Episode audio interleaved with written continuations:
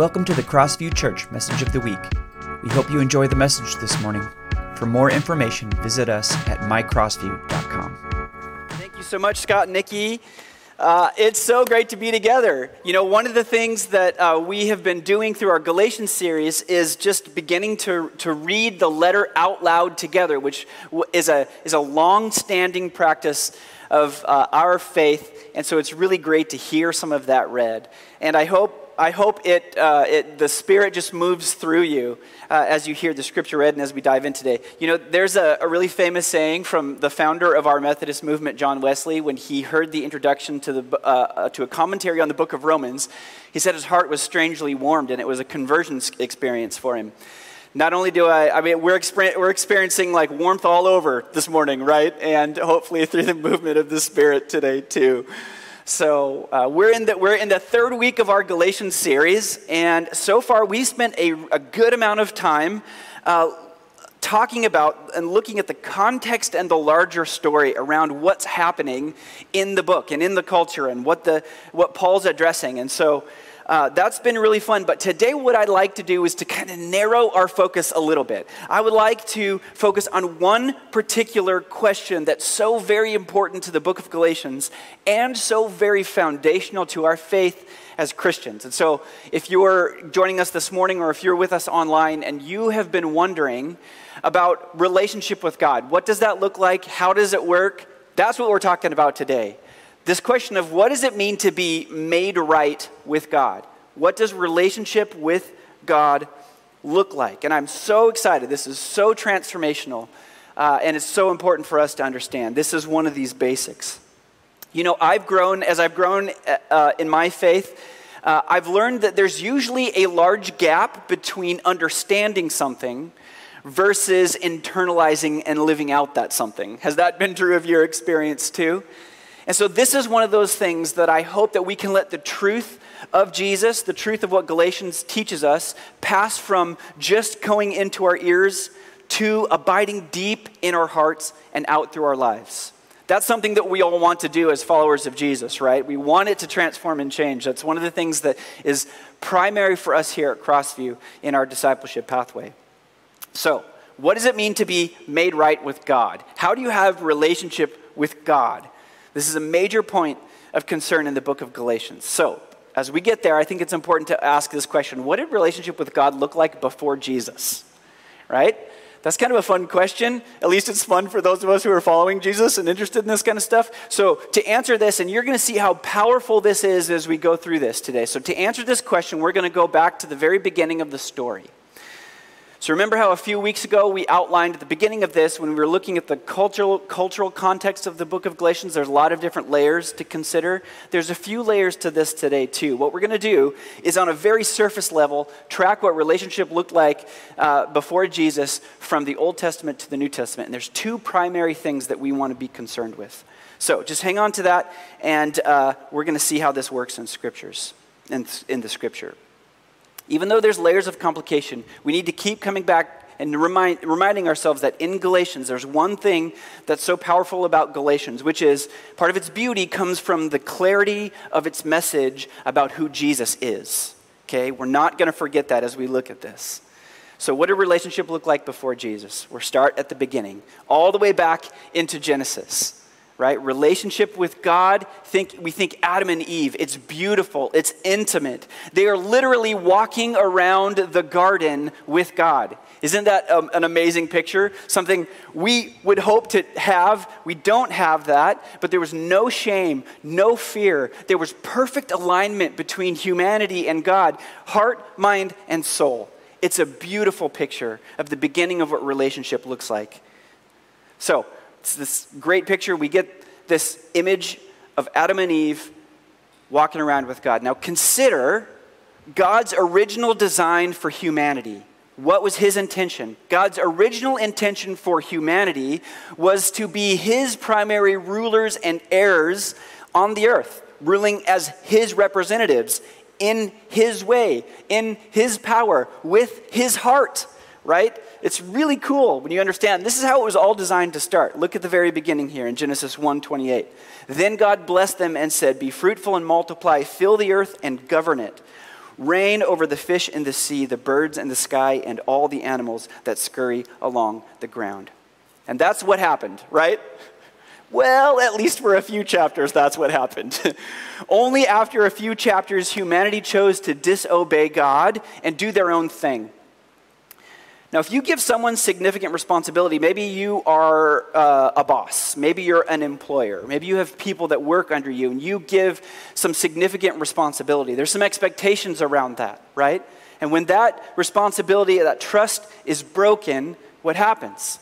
Well, you can't trust them any longer. And essentially, this is what happened with Adam and Eve. Adam and Eve break this special walking around the garden relationship with God. Their eyes are opened, their perspective changes. And having chosen their own path, they are in trouble. And this is where the idea of sin enters the picture, right? This breaking of relationship with God, this stuff which separates us from God. Literally, humanity choosing to go a different direction than where God had intended. So all of a sudden, it says they're naked, they are aware of that, they're full of shame. And they can't be in God's presence in the way that they are. In their rejection of God, something has to be done. So, think about this. This is where it starts to get really cool when we start to understand the larger story of Scripture. What's one of the first deaths that's recorded in the Bible? It's when God takes the animal and kills it and creates clothes for Adam and Eve. God's action of killing the animal provides the means to cover Adam and Eve's shame, nakedness, and sin so that they could be in God's presence. Think about this. This is powerful. It's the beginning on a very surface level, it's the beginning of the sacrificial system. And it's how it worked then for hundreds and hundreds of years. God's people, through sacrifice of animals and the giving of other things, covered their sin to maintain relationship with God to some degree. The thing is, the sacrificial system, the covering, it didn't take care of the sin, it just covered it up, right? At least to some degree so that they could main, maintain relationship with God. God and Adam and Eve knew that something had to be done to finally take care of the stuff that separates us from relationship with God. The, t- something needed to be done to take care of our wandering hearts.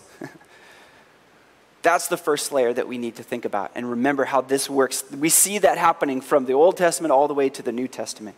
But here's the second layer uh, the second aspect of relationship with God and how it worked before Jesus is that uh, God wasn't content with just leaving humanity alone. He wanted relationship. We have a God that seeks us out. And so, one of the other primary means of relationship between humanity and God through the Old Testament, you've heard me talk about this a lot, are covenants, right? Relational agreements between God and humanity. We make covenants together when we take wedding, wedding vows, a promise to be in a particular type of relationship with your spouse. And I love these in the Bible. So even though relationship with God and humanity was broken, God kept reaching out and wanting relationship. And it all starts with Abraham in, the, in Genesis in chapter 12, look at this. This is what it says. The Lord said to Abram, Leave your native country, your relatives, and your father's family, and go to the land that I will show you. I will make you into a great nation. I will bless you and make you famous, and you will be a blessing to others. This is a covenant where God says, I'm going to be your God and you're going to be my people. And it's a unilateral covenant, which means at the beginning, humanity didn't have any responsibility. God said, I'm going to do this and we're going to be in relationship. That's awesome, right? and then as those things start to move from the Old Testament to the New Testament, you've heard me say this too, the covenants get more personal and more intimate. And you and I, humanity, have some responsibility in maintaining these the relationship. This happens very clearly when God gives Moses the 10 commandments. We're going to be in relationship, but here's what you've got to do. Here's how you maintain this relationship. God says, I'm going to be your God, you're going to be my people, but now you have, you have some responsibility in this. This is the beginning of what we read as the law. And remember, that as we're going through Galatians, the law is everywhere. We see the Bible, we see it all over in the Bible, it's talked a lot about, about a lot. So the Jewish leaders take their scriptures, that which was for them was the first five books of the Old Testament, and they tallied up all the commands that God gave them, including the ones that He gave Moses. And they came up with a list of 613 commands that each person had to follow on a regular basis. That sounds fun, right? but it gets even worse. Uh, while following the 613 commandments would be hard enough, over time, Jewish religious leaders began to add slowly to these 613 uh, commandments as an ongoing commentary on what the people needed to do to be in relationship with God. The original intent of these additions was to clarify the law, ironically, but it ended up adding so many layers of complication that relationship with God just got hard. So, for the Pharisees, they tried to follow these 613 commandments of the Mosaic Law, but then literally thousands of new commandments were created to clarify the 613 commandments. For example, in the Mosaic Law, one of the commandments is to keep the Sabbath, to keep it holy. We know that one. We, it's one of the 10, which means that the Jewish people were not supposed to work on the Sabbath. But to clarify this, Jewish religious scholars created 39 separate categories of work. And within those 39 categories, there are many subcategories as well. It's getting complicated, isn't it? So, to follow the rule of not working on the Sabbath, there are literally thousands of sub rules, including how many steps you can take, how many letters you can write, etc. This is what it was like the expectations of maintaining relationship with God. So we get stories like the one that we find in Mark chapter 2, where the Pharisees were questioning Jesus about why the disciples were picking wheat off the heads of stalks as they passed by. They were upset because the disciples, Jesus was a rabbi. He should have known all of these categories and expected them to do that.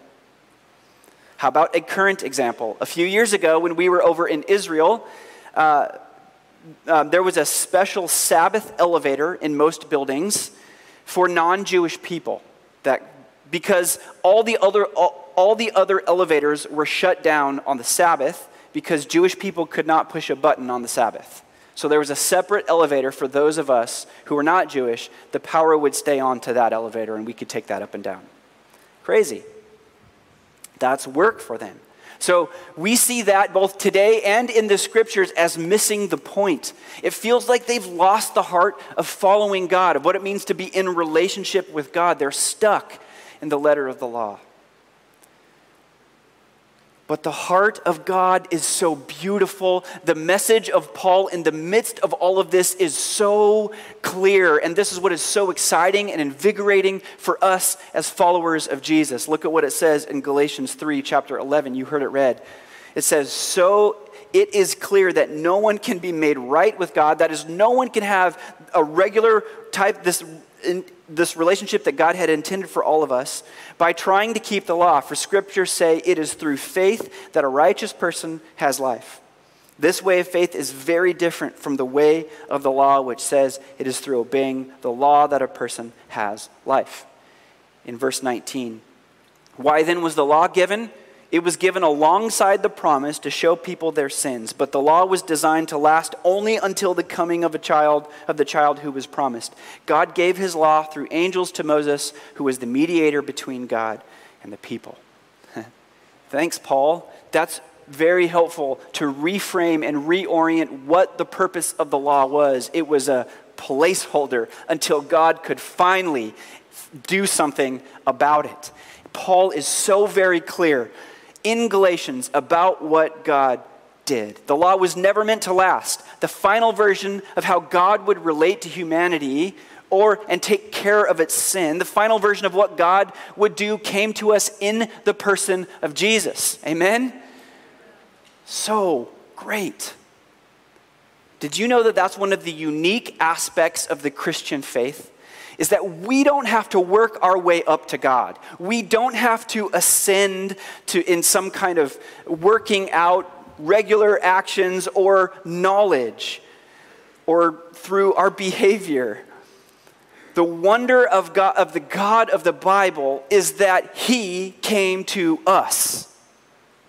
That's one of the unique aspects of our faith. That we have a God who is so full of grace, who is seeking out a way to finally have relationship with us as it was intended to be Even while we were fully rejecting him, the Bible says, going a completely opposite and different direction, he invites us into this relationship.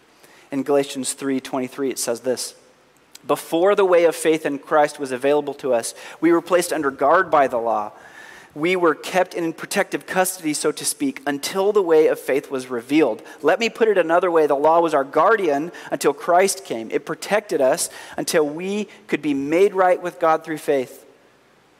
And now that the way of faith has come, we no longer need the law as our guardian. This, if you think about it, when Paul is saying this in the culture and context where he's saying it, this is radical stuff. We look back and we're like, oh, maybe this is old hat. We know this. But I'll say something that I've said before. Don't lose your awe and wonder at what God has done for you and for this world just because you're familiar with the story. Put your mind into the context of what and where and when Paul is saying this. This is radical, life changing, chains coming off kind of stuff. Hey, all, remember the sacrificial system that kept you in relationship with God by just covering your sin? Remember the covenants, the way that God was trying to reach out, and, and we turned it into the law with all these obligations and, and regulations? Both have lost their power in Jesus. Because Jesus was the fulfillment of the covenant promise and the last sacrifice needed, period, drop the mic, right? The sacrificial didn't take care of the sin, it just covered it. But Jesus, through his death and resurrection, finally and completely wiped it out. And we are reborn, made new, as we were intended to be through faith in Jesus Christ. I, maybe it's the heat and the fans behind me. I'm getting goosebumps, right? Do you see how the story of the Bible, all of this kind of weaves together? it's really important that we know the story of how all of this stuff works. We've just kind of really scratched the surface on some of this stuff together.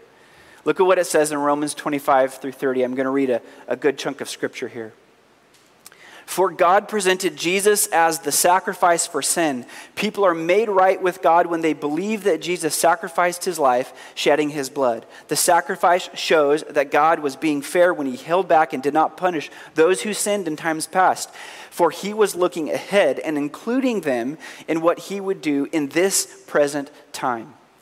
God did this to demonstrate his righteousness, for he himself is fair and just, and he makes sinners right in his sight when they believe in Jesus. Can we boast then that we have done anything to be accepted by God? No, because our acquittal is not based on obeying the law, it is based on faith. So we are made right with God through faith and not by obeying the law. After all, is God the God of the Jews only? Isn't he also the God of the Gentiles? Of course he is. There is only one God, and he makes, makes people right with himself only by faith, whether they are Jews or Gentiles. Praise the Lord. We have hope. Romans 7, verse 4 and 6, it continues. So, my dear brothers and sisters, this is the point. You died to the power of the law when you died with Christ. And now you are united with the one who was raised from the dead. And as a result, we can produce a harvest of good deeds for God. We're going to dive into that a little bit next week. What does it mean uh, when we, the, the working out of this freedom that we have in Christ? We're going to talk about that next week.